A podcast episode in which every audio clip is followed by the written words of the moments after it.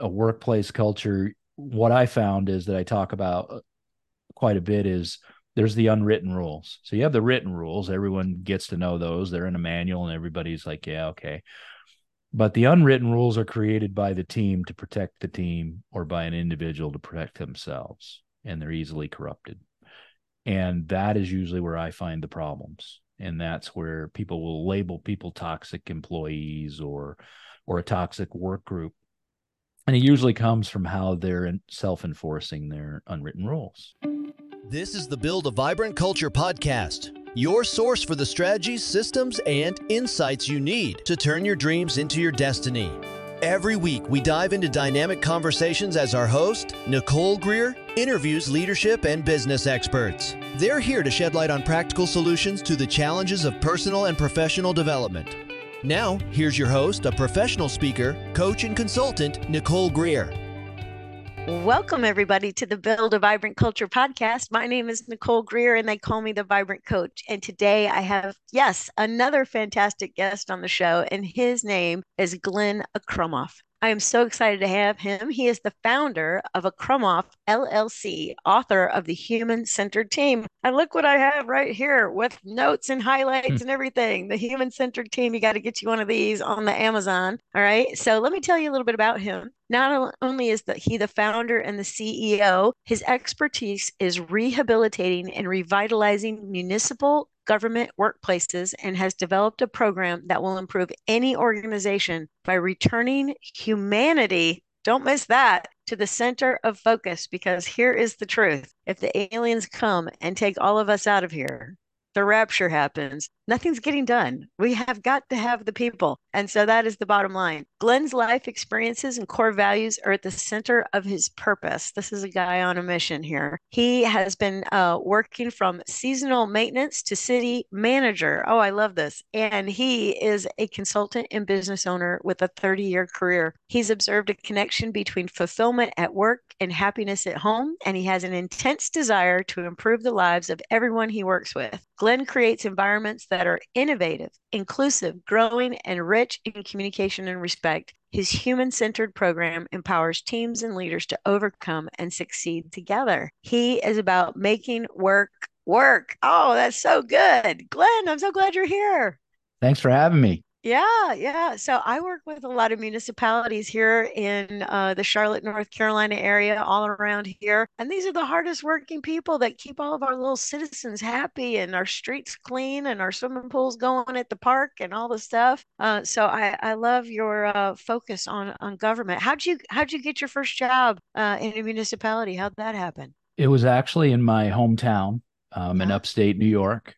I uh, dropped out of college and needed a job and they did a seasonal work and so i took it and um, actually stayed there a couple of years which was not common and uh, learned a lot l- liked it and then but i like most of us when our careers start we don't necessarily think of it as a career it was just a job and yeah, it evolved over yeah it, it evolved over a, a period of uh, five or six years and i moved to washington and my experience got me another job in municipalities and i did a 25 year career before i went to uh, went to being a consultant. Mm, that's fantastic that's fantastic yeah. So i work a lot in hr circles and so i work with um, hr directors in uh, in municipalities and they're just some of the greatest people that I know. They do such good work keeping the people, the firefighters, the police officers. Y'all, are y'all getting what we're saying here? Like this is a big deal, keeping our people safe and keeping our employees of our cities um, doing great things. So this book, how did this book come about? So I'd love to know how you got yourself in a chair and got this written.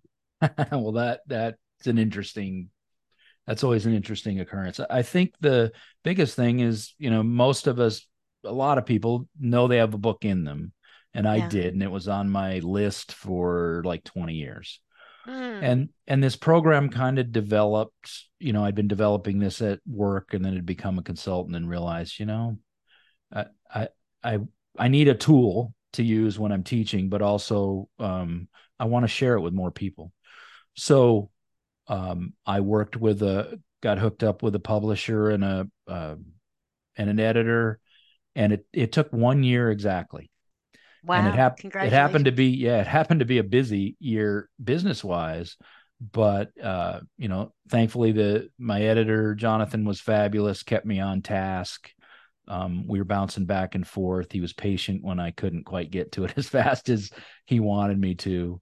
Um, but um, it was a I really enjoyed the experience. The one thing I'll say about it is it it it is much more personal than I thought it would be at the beginning. Yeah, this is like you said, it was in you. It's like you gave birth to it or something, yeah. right? Yeah, absolutely. That's that, that's how it felt through the process for sure. That's awesome. That's awesome. Well, in his book, he's got lots of nuggets. I mean, serious nuggets. And again, we're talking about the book, The Human Centered Team, um, and it's how to relate, connect, and give. Don't miss this. I, I love this. This is the subtitle, everybody. Relate, connect, and give your employees a reason to live. I mean, this is so important, yeah. right? All right. And with employee engagement, everywhere I go, Glenn, I don't know if it's the same for you. Everybody's talking about employee engagement, employee engagement. Yeah. And, and that's really what you're talking about in this book overall, don't you think? Yeah, I think it's uh, I I take it to the human engagement part because yeah, I don't believe that we can separate our job from our personal life that much because we're one human being, and so we want both of them to be um, a good experience for people. That's right. And I love what you're saying because, you know, I, will ask people a question, you know, while I'm coaching them and, and they'll say, You mean my personal life or my professional life? And I'm like, It's all one life because whatever's happening at work, you bring it home and whatever's at home, you know, yeah. you're, you're bringing it in the door, even though you might think you're not bringing in the door. Your mood, your energy, all of this stuff is all one human experiencing all these yep. things. Absolutely. Yeah. That's fantastic. All right. So I, I think on this podcast, you might have to come back for another one, but um, I'd love to talk about the six pillars of workplace culture. Mm-hmm. And so the first one um, is the word culture. So we talk a little bit about that? Sure. I, I think it, I mean, people are starting to realize after, you know, as COVID happened, how important culture is, right. um, especially senior leaders that may have um, not paid attention to it that much. Now it's becoming a big thing. Uh, I also think that's driven by our two newest generations, the Gen, the um, Gen Z and millennials. They don't tolerate poor culture, which I applaud them for. Most people don't, but I do. I think it's fantastic. And they're going to lead us to a new way, and they already are. And I think that's a big part of it. So when you're talking about culture, to me, there's a lot of different things that go into it especially in a workplace. And a workplace culture, what I found is that I talk about uh, quite a bit is there's the unwritten rules. So you have the written rules, everyone gets to know those. They're in a manual and everybody's like, yeah, okay. But the unwritten rules are created by the team to protect the team or by an individual to protect themselves, and they're easily corrupted. And that is usually where I find the problems and that's where people will label people toxic employees or or a toxic work group and it usually comes from how they're self-enforcing their unwritten rules and so that's one of the things i believe in is you go find out what those are first you bring mm. them to light and now you're um, now you know it, it's always interesting when you bring them to light you can see in the room which person uses them as a tool because mm-hmm. they ooh I've been found out, right? and and like I said, it usually starts for a good reason. A lot of times it's to protect the team from a, a poor manager, and mm-hmm. then it mm-hmm. gets corrupted by a an employee who see who can take advantage of it. So um, I also believe we do not. I do not ever dispose of human beings. So a lot of times people wonder, well, you know, if you have a toxic employee or they're, you know, can can you change them? Well i can't change them. They can change themselves. Mm-hmm. but you've got to help guide them to where they need to be and sometimes it's not in the work unit they're in. So um uh as a leader i think culture is about um i say this often you don't you're not going to like your people every day. But you got to love them and if you don't then you're in the wrong position Mm, I love what you're saying. Yeah. So let's let's look at what he's just laid down here. He said there are unwritten rules. You got to figure out what they are, and you got to put them in the light. I love that. That's why I want to have a vibrant culture. I want to all lit up. Right. right. Absolutely. So we can see what's going on. Yeah. And um, sometimes people are having to protect themselves um, which I think is so true. Like, you know, uh, this the, the big thing out there, you're hearing this too, I'm sure, Glenn, is like, you know, it's got to be psychologically safe for me and all these kind of things. So um, I think that people do, they start putting rules in place so that they feel like they can survive, which don't miss. Like, I'm at work and I got to worry about my survival. I mean, yeah. you know, we could have a much better mindset, which is we're going to like be super productive today or knock this project out of the park. Yeah. T- yeah. I, I, that's, tell me how it helps an organization or a business. And certainly in municipalities, you're, you're in the service industry. You serve. That's what you 100%. do. 100%. How, how can you serve at a high level when you're scared about what might happen to you um, emotionally and sometimes even physically? I mean, how can mm-hmm. you? I, I, that there is no logic to that whatsoever. Um, and and I've I've I've said for a long time that when that type of workplace existed and was common, which it's more common than I like to think it is today, but um, it used to be the norm, right? That's how you behaved um, in the workplace. It didn't work then. What makes us think it's going to work today? right right and and i love what you're saying too about no disposing this is what what i wrote down no disposing of a human being um, you got to guide them. So I have this little program called um, the Vibrant Coaching Toolbox, where I teach people how to coach, mm-hmm. and um, and and I say to them, you know, you got to coach them in, or you got to coach them out. And and here's the thing, right. you, what what is your heart? Your heart is to help this person. I'm I'm always like, hey, please let me help you. right. understand what's going on. Let me help you. Let me hold up a mirror so you can see, you know, this very important question, what it's like to experience you. You know, I, am here to help you. I'm here to guide you. Um, but, but, but, but some people will always push back on me, Glenn, and say, well, what if they're not coachable? And I'm like, well, you keep trying until they right. self deselect. and it won't take long. It doesn't. It doesn't. Yeah. And, and I think that's true. There's, the people who don't want i think that's the, one of the secrets to changing your culture when you do and those those folks who don't want to to be in that environment they don't want to be in a positive upbeat productive environment and there are people right. who are afraid of that they do they do self-select themselves to exit the exit the organization and go somewhere where they feel more comfortable um, mm-hmm. i'm a believer that i i will help them do that and not in a negative way, not not in a hammer way, but a you know a virtual hug of I'm here for you and I will help you do what you want to do and be successful how you envision it because it's not how I envision it. I do like your mirror thing. I I I do that to the organization. I do it oh, to individuals good. too, but I do it to the organization. I hold up the mirror and say, "This is how you look and this is how you're behaving. Is it the way you want to do it?" If the answer is yes, then okay. But most of the times it's not. That's why they've called me. right, right. Yeah. They're like, something's off, something's amiss. yeah. Yeah. yeah. And and it and we know that it's a miss because we can look at KPIs. We've got turnover, we've got employee yeah. satisfaction surveys. It's hard to hire people. We've got a bad rating on Glassdoor, whatever. Yeah. There's all oh, sorts of things. Yeah, those those are all all keys. I, I also think the um, most organizations I go into are operating at um, 40% efficiency, maybe less. And so I say, well, think about if you doubled it to 80. You're not going to 100, you never will. But think about right. how how that would look in your business, mm-hmm. your bottom line, your service. I mean, it, and that's all about the people. It all starts with the culture first. Yeah. And so like a little little subsection of that first pillar is character. And um, you know, my methodology is, you know, you got to build men and women of integrity. Um, mm-hmm. and to me, integrity and character go together like peanut butter and jelly. So, will you talk a little bit about why character is so important in the culture? Yeah, it's, it's especially in in the leadership, but I I think when you one of the processes I use as dealing with a and, and helping a team go from you know survive to thrive is mm. is to help them identify what their values are. And values generally start to talk about your character right? How you're going to do. And and everyone when they talk about values there's some always some common ones right? Honesty in some form or fashion is there. Yeah. Um, but it's interesting you know using that as an example it's interesting to watch people who are want honesty from other people.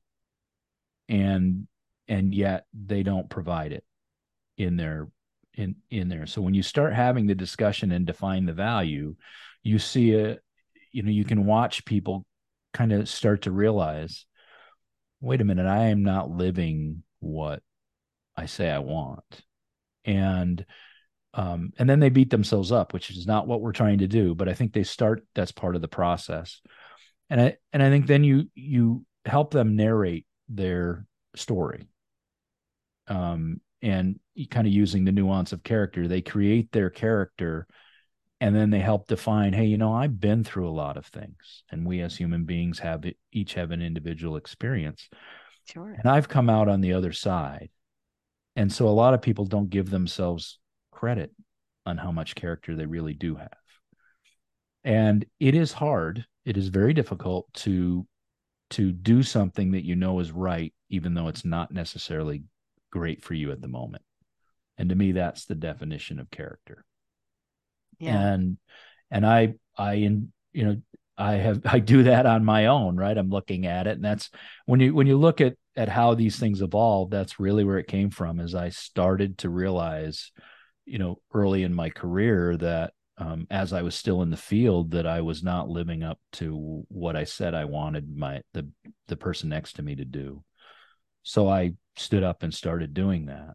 And uh, a, a quick story, if I can, I had yeah, a, I love stories. A, They're my favorites, actually. I had a, uh, a a a really close friend. We were coworkers, um, and um, he got himself in trouble. And he was he was oh. supposed to cover after hours. He he was. He got in an accident. His wife called me. He had been drinking, and so his wife called me so I could take the call and, and cover for him, and I did. And then the next day, when when he came in, you know, all of this was going to start to blow up with HR and all that stuff. But sure. I had a conversation with him, and I and I said, I, you let the team down. We count on you to cover, and you didn't do it because you were you you chose to to drink, and we all know that's not you can't do that. Now, this is a close friend who I care a lot about, and I know sure. he's hurting. And but I had to, as as a member of the team, hold the team character and the team value up. And what made it harder for him is he was usually the the standard bearer of our team. Mm. Um, so it was very difficult situation, and I didn't want to do it, right? But I knew I had to, and as part of my character and my living what I said I would do, I had to do it. And I actually took some heat from a couple of the other team members who said, "How can you let your friend down like that?" And I said, "Well, I'm not letting him down. I'm I'm holding him to a standard that he needs to be held to." And um, it it didn't cost us our friendship, but he did move away because he knew he'd let me down, and he didn't want to do that anymore. So he had to make some choices on how he did that. But it was to me that was the character part for me and I realized right then that I could could and would become a leader because I could hold that standard even when I didn't want to. Are you ready to build your vibrant culture? Bring Nicole Greer to speak to your leadership team, conference, or organization to help them with their strategies, systems, and smarts to increase clarity, accountability, energy, and results. Your organization will get lit from within. Email her at nicole at vibrantculture.com and be sure to check out Nicole's TEDx talk at vibrantculture.com. Yeah, and you know, you said uh, values, and one of them is honesty, and like all you're doing is being honest with this guy. Yeah you know and and you know uh, what i find one of the most difficult things for people to do is to hold people accountable which is really what you're talking about you yeah. know like i had to hold this guy accountable to the standards right yeah. and accountable to the team the team agreement you know we we all count on each other to be off when we're off and be on right. when we're on right um and and you know feedback is just all about honesty. You know, giving this guy feedback, it's like, let me be honest with you. You let us down. Um, so, you know, if you choose, you know, that's the other thing about values, Glenn. Sometimes people pick things that are huge, you know, like right. honesty. and it's like, okay, well, we really got to toe the line on honesty. We got to be able to give feedback, hold people accountable, you know, do a really good, good job on performance reviews, you know, hold the yeah. goals as something very serious. So um, I love your story. It's really great. Yeah. All right. So pillar number two is structure. And don't mm-hmm. miss, Glenn's already been talking about structure, you know, like standards, right? Yeah. And values. These are all kind of structures. So tell us a little bit about uh, why you've got to have structure. Yeah. So I think it it and structure has those has a dual meaning here. Number one is okay. exactly what you're talking about is having that those rules, those boundaries, those things in place that allow people to know where where their boundary is, where they can push and where they can't. Um, so that's number big part of it. But the other part is actually the physical way your environment is put together. So that can be certainly the office space and how it's laid out, but also how you how your hierarchy is. Um, it's interesting. I I have found in my career that uh, most of them are created organically. You have one person leave, you kind of evaluate that piece of it, and then you maybe change it, maybe you don't. Um, I also know, and I believe in this, is that every job is is actually the best way to do it is to fit it to the human being who's doing it. So if you have one person who's doing it and another one who who comes in, they're not going to do it the same way. And so I think mm-hmm. so the the structure has to always be evaluated as a whole and we don't do that. And structure actually in, incredibly impacts your culture. If you have too many supervisors or not enough of this position and um, or or or too flat an organization where you have one leader overseeing 25 people which i've done and that's pretty much impossible. Crazy. yeah. So so Just how flat do, out crazy people. It is, it is. And so so when you do that you you you actually hurt hurt the culture because as a as a leader i'm overseeing 24 25 people. How can i spend the time with them to know what they've got going what they don't? I can't. So mm-hmm so you have to make sure that structure your your ratios are right and to me it's you know 8 to 10 max and ultimate you know best teams are are are 4 to 8 and so it's it's keeping those those dynamics going that allow um allow that people to produce at the highest level and for leaders to uh, and managers to be able to provide the resources they need including the emotional and uh, support for them to be able to do the work. And so it's so it's so incredibly important. And I look at some of the some of them when I go in and I go, well, once you know, a lot of times they I asked one of the first things I asked for is the org chart. And they're like, Yeah, I don't know where that is, or I don't have one, or something like that. Um, and you're like, oh, I'm gonna really help these people.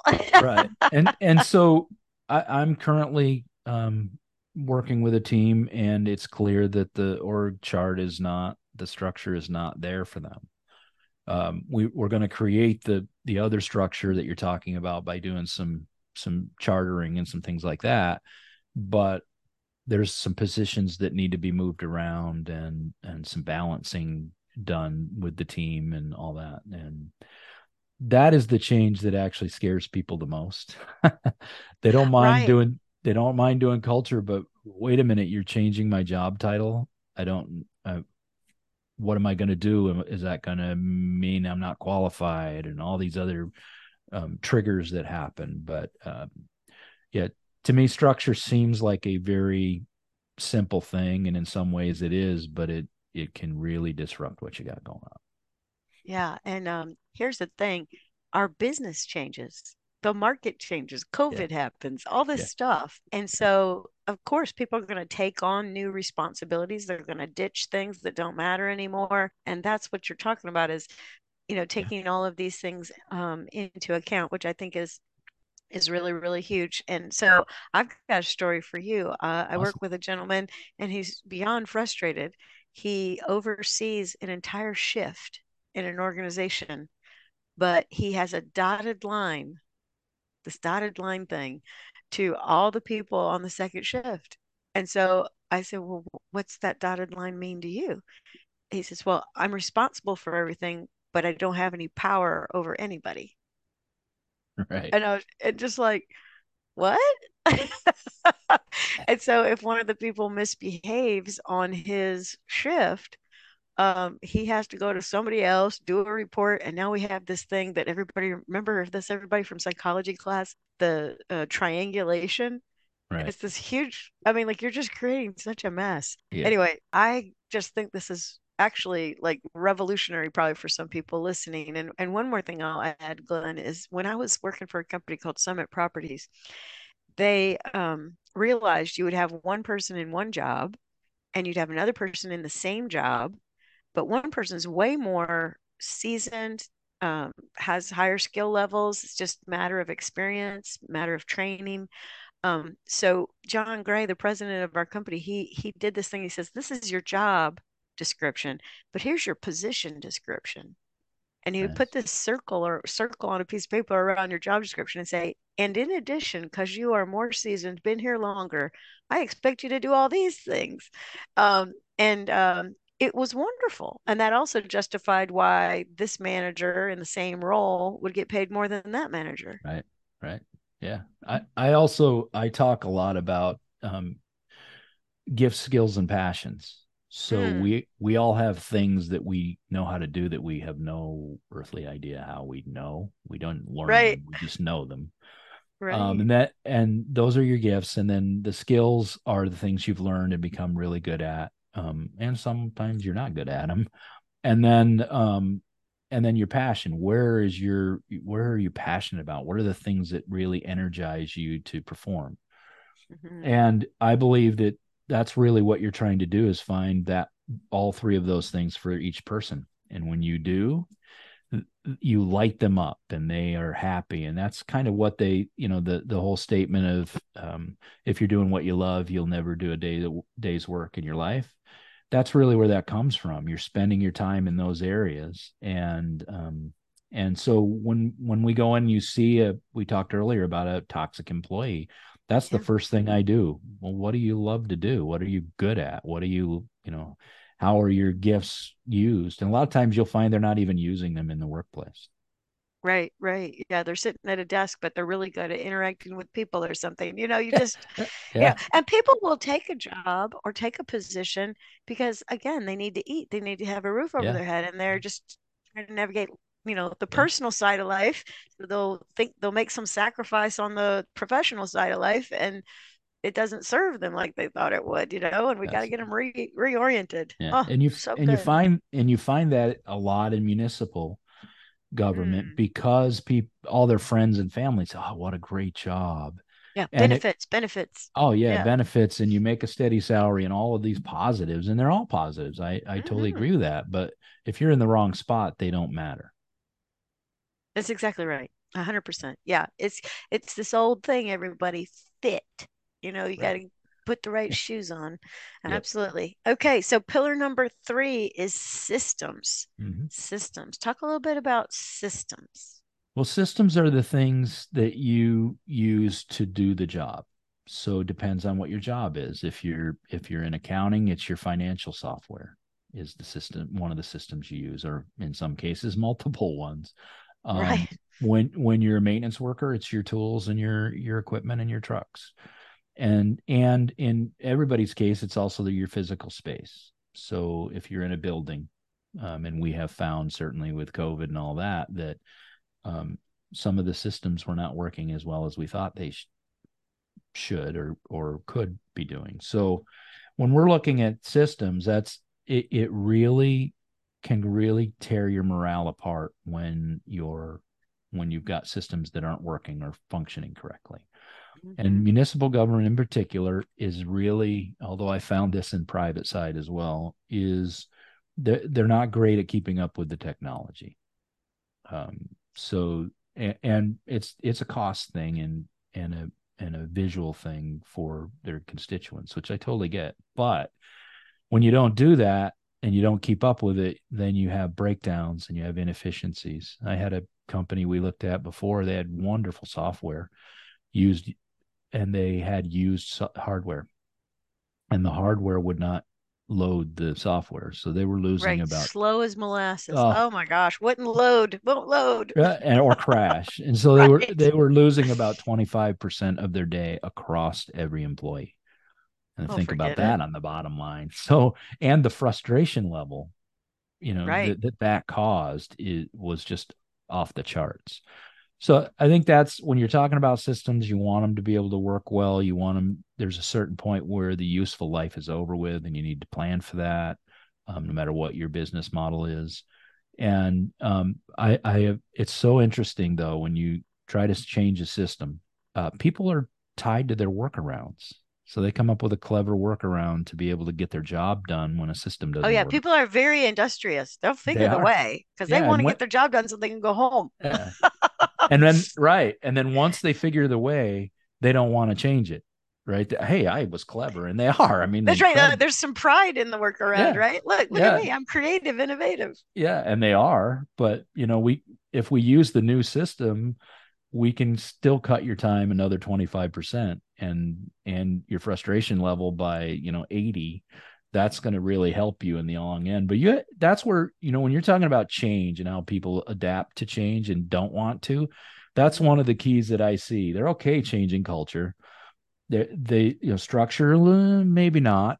You know that's always a thing. But boy you start messing with their systems and their workarounds and they are that's where they're going to put their foot in the ground and just say no i'm not moving Yeah, I heard this great thing. I, I was teaching a change management four hour kind of introductory thing on Monday uh, to a financial institution. And uh, the one gal on there was from Oklahoma. And she said, Oh, I just went to another change management thing. I said, Well, what did you learn there? Teach me something. And she said, Well, she said uh, the instructor of the other class she was in said, There's there's two things in change.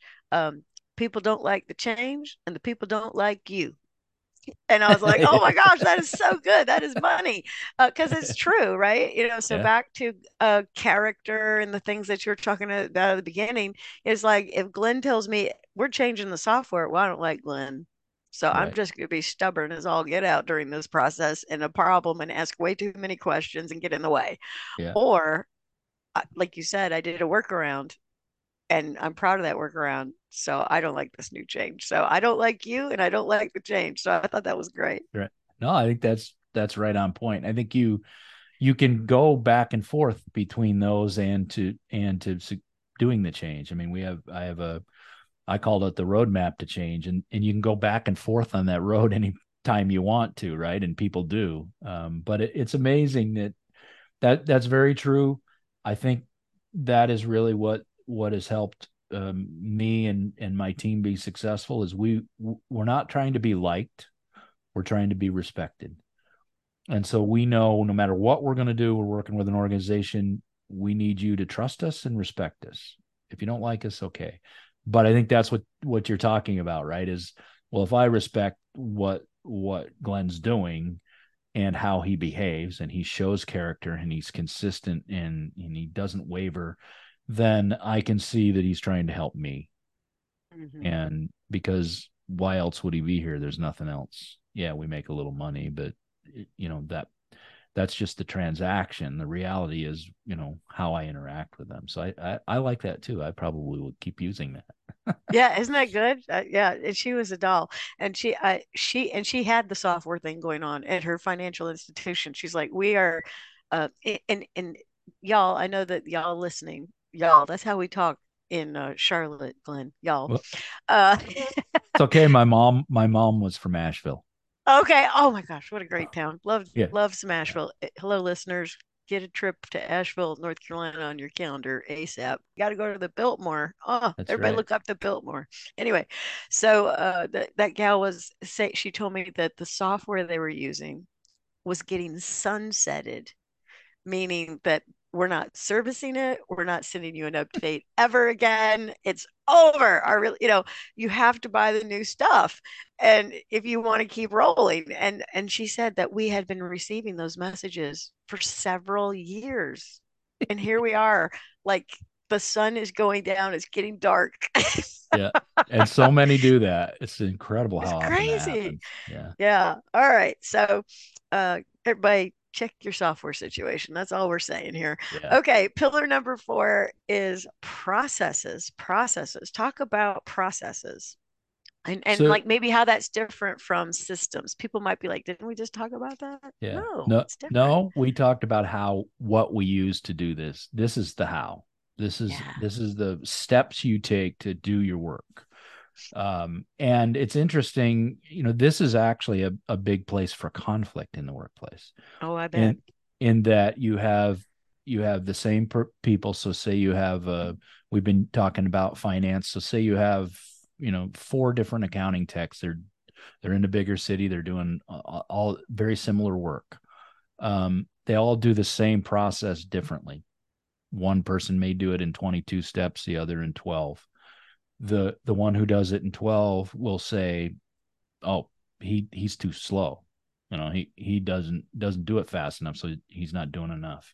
And then the one who does it in 22, well, you know, she she doesn't have an attention to detail. And so so they right. They, and when customer service calls about the water bill, we got to look it up for 20 minutes to figure out what's going on. Yeah. That's right. And so so it's interesting to watch that dynamic play out and that they will share that not with each other or sometimes they will with you know non-productive ways to share that but most of the time it's sharing it with their which he means coworkers and fighting. that's exactly what i mean um, but i but they they will they will talk to another coworker about it. So you've got the four person people doing it, they'll talk to one, then the other one will talk to one, and then there's that kind of that dynamic that starts to create that somebody's less than because they're not doing it my way. Mm-hmm. And that totally impacts your customer experience. No matter what business you're in, it will it will hurt your customer experience. You just mentioned it. Well, if I call and I need to know what my water bill is or that I had a water leak and how am I going to handle it and I and I call somebody and uh, and I do that this month, and then six months later I have another leak, and I call another person, and they do it a totally different way. They're like, "Wait, wait," and how many times does that happen? So the consistency is really important for the for the oh customer. Oh gosh, so important.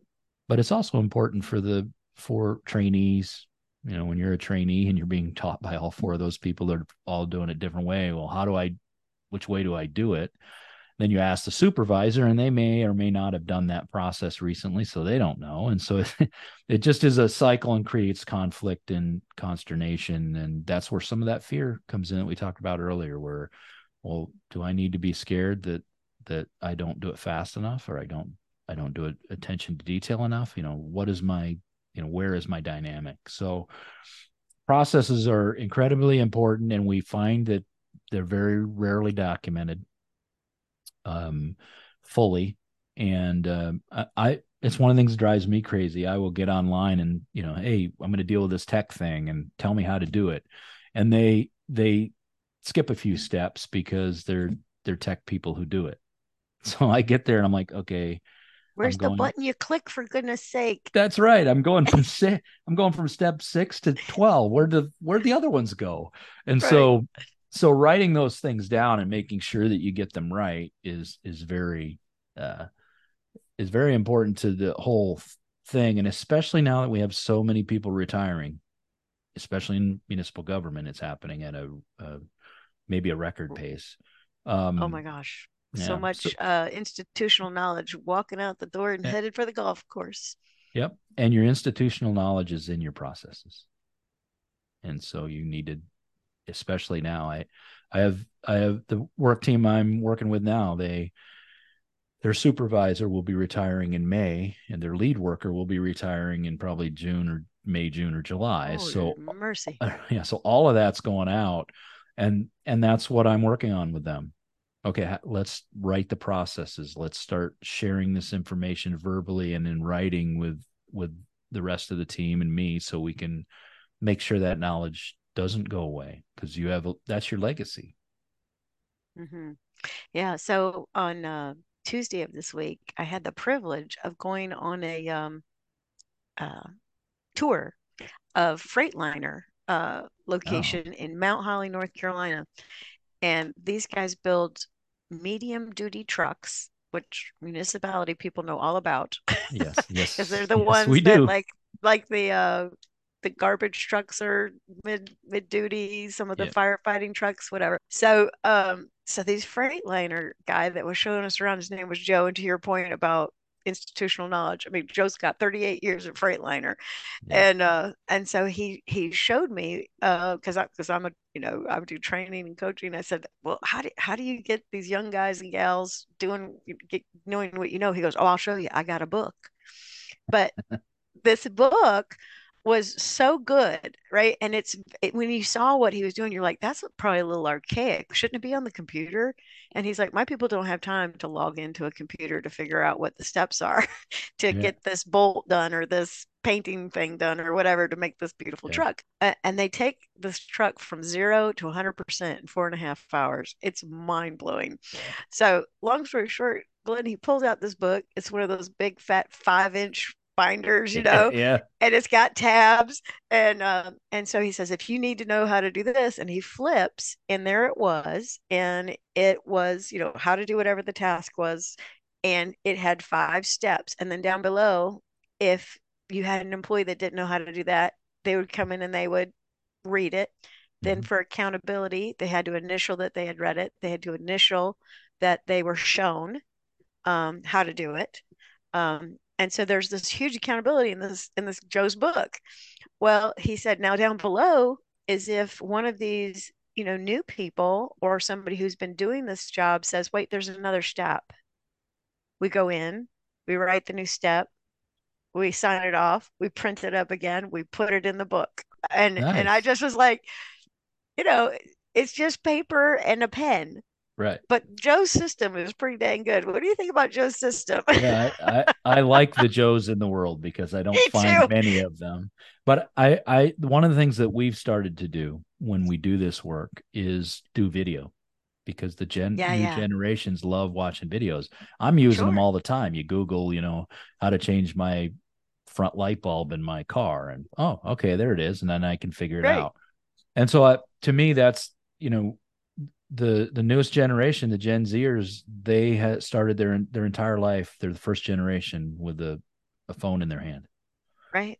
From almost probably almost from birth for many of them. So right, two years old the, at the restaurant watching yeah. this show. so so when they they may be intimidated by Joe's book, although I love it. I I I we we build books like that. Mm-hmm. But I think the the video thing is also the next thing. Here's how you do it. So if I'm working with Joe and he's getting ready to retire, I want to take his book and put it in the video, and I want Joe being the one in front of the camera. Oh yeah. Oh, and he, and this Joe would love it, by the way. Yeah, awesome, awesome. But yeah, those those are so far and few between that that um they really shine when when someone like that does something spectacular like that. Yeah, fantastic. Yeah, and uh, the other thing he was telling me is that they do like uh, micro learning, which I don't know if, the, if those of you who are listening know that kind of phrase, but you know he'll do a little teaching video, and they have uh, teams like most of us do, and uh, so he'll shoot that out and say, you know, here's a tip, here's a trick, here's a strategy, here's a technique that's you know we put it in the book, but here's, you know, so he's using the micro learning yeah, uh, awesome. and doing some videos that way. All right, pillar five. I'm just having so much fun. We got to hurry up, Glenn. Pillar okay. five. it's um, all my fault. External forces. External forces. Tell me about external forces. Well, external forces are the things that impact your business or your organization that you have no control over. So when and those are many and certainly in the municipal business, there are tons of them, but in every business you have those. Um, inflation is one right now that's that's wreaked havoc with a lot of people. They, oh, they have yeah. no control over it, but they need to need to have a plan. Most of us don't have a plan, so especially for leaders, your frust your most frustrating area is external forces. They're putting these pressures on you, and you can't do anything about them. Right. So so you want to have a strategy on what, how am I going to deal with that? Example of inflation or actually gas prices in particular a lot of um, we've had spikes over the last two decades where it's been challenging and a lot of the trucking companies have a put a uh, surcharge on. They take it off once it drops a certain to a certain level of prices but they put it back on when it goes over that price limit and then they have kind of steps. They put it on the bill they're very transparent about it but it's the way they make sure their business is still viable when that external force shows up. And and that's a wonderful example of of how to do that. And for me as a leader i i looked at those and was frustrating. And those are the things that kept me up at night. And i said well i need to have a strategy for each one. And when i did my stress level dropped. I actually slept every night. And so that's really the the intention of that. Yeah. And sleep. It is a whole thing about performance sleep i'm telling you. Yes that's fantastic. Yeah. And and you know that uh you know the thing too that i'm thinking about with external forces is uh, our municipality friends god love them they have this thing called an election. the and ultimate. they get a whole new sometimes group of people who come in and want to change what that city manager and all of his uh, directors are doing in a hot second. Yeah. And so it's almost like a built in external force. Get ready. It's the year election day. I think it was election day. Was it, was it yesterday? It was Tuesday. Tuesday. Yeah. yeah. And um, uh, so I mean, like that'll just have you quivering in your boots about who's gonna who's gonna yeah. get it and who's not gonna get it if you're a municipality uh, professional. Yeah. yeah. that that is that is one of the major differences um, between a business and a and and the municipalities. The municipalities deal with that. The businesses have to deal with the profit margin. So those are the two biggest differences. But boy, when you have council members and you get to know them and you you're looking at how they're working to, to when during the election and you know that does put fear into everybody and not just the directors the frontline people are concerned about how that's how's this going to make it 100%. look when this person so yeah that is a external force that becomes an internal force Yeah, and and really, uh, you know, so I, uh, that I have so much respect for the folks that work for municipalities because um, they just, it, especially if they've been in the biz a long time, right? It's like you know they're they're on their their fifth election cycle or whatever, you know, yeah. they're just like you know, and they're just like, well, we our job is to work with the people that the public gives us to work with, you know, yeah. and mm-hmm. if you have all these other pillars in place and can clearly articulate and demonstrate to these new leaders that have been elected uh, oftentimes i think that would really help you navigate that external it, force right? But if you don't have your ducks in a does. row yeah. and the yeah. new people come in and say these ducks are not lined up row. Right. Then, you're then about to get on. a lot of advice. Yeah. Then it is on that is for sure yeah. yeah. All right. Last one. Pillar six is performance measurement. So, boy, do I love a balanced scorecard and a KPI or two. Right. So, tell right. me a little bit about that, and, Glenn. And a lot of a lot of people do, especially as a you know, it's an accountability piece, right? So that's the first thing. But but um, we as human beings and particularly in the us love to count things and we like to count mm-hmm. everything right it's and baseball we're competitive it's, we're very competitive um, don't mind those those things, but you want you want your your performance measurement to actually tell the story, tell the story of what you're doing, what you're not doing, and um, be able to give you the ability to make decisions based on data. Data driven decisions tend to be better in most cases. So, you know, if you're counting everything, then then you're counting nothing in my mind right. and so you want to identify what what those key things are. Um, and so you know you can you don't want them to change too once you get moving right? So I, I like to have you know five or six really kpis that really tell me so that when my year is over i can say we had a a successful year. I use the uh, i use the football record as a as an analogy a lot of times were we nine and eight? Were we, you know, four and 14? What, what was our record? And you can identify what your record was for the year because you're not going to win the championship every year. But, and then what, why? Sometimes it was like we were talking about that financial, uh, um, situation where they're they're changing all of their systems. You're not it's going to have cost your, you a lot now. It, it yeah, and it's and it's going to cost you time, and you're not going to be as effective as a unit. Okay, right. you acknowledge that that happened. You say we're not going to let it go so far next time, and then you you you have less of an impact. But you know, sometimes there are things that happen. You know, certainly everybody looked at it during COVID and and lockdown. You know, it, it was almost a throwaway year and they just kind of said okay but what can we learn from it that's really the thing kpis are the way to teach your the lesson you need to learn as a team. Learn the lesson and then move on. That's the key. But right I, and I, maybe double back to your processes and your systems Yeah, and your stuff yeah. and tweak tweak tweak Yeah. tweak. It'll and it'll take you all the way through back through the the other five. Yeah. Okay well we you know we didn't reach this goal. Why is it? Well do we have a toxic employee? Do we have a structure that problem do we have system that's not functioning or processes you know you look at all of them yeah and so that's the sustainability part of this process if you your, your kpis at the end of the year will tell you and, and they need to tell you and if they're not telling you that you're using the wrong ones That's right. And that's the thing about KPIs. People are a little skittish to get this. What do we measure? And Yeah. you know, you're the consultant. You're like, well, I don't really know.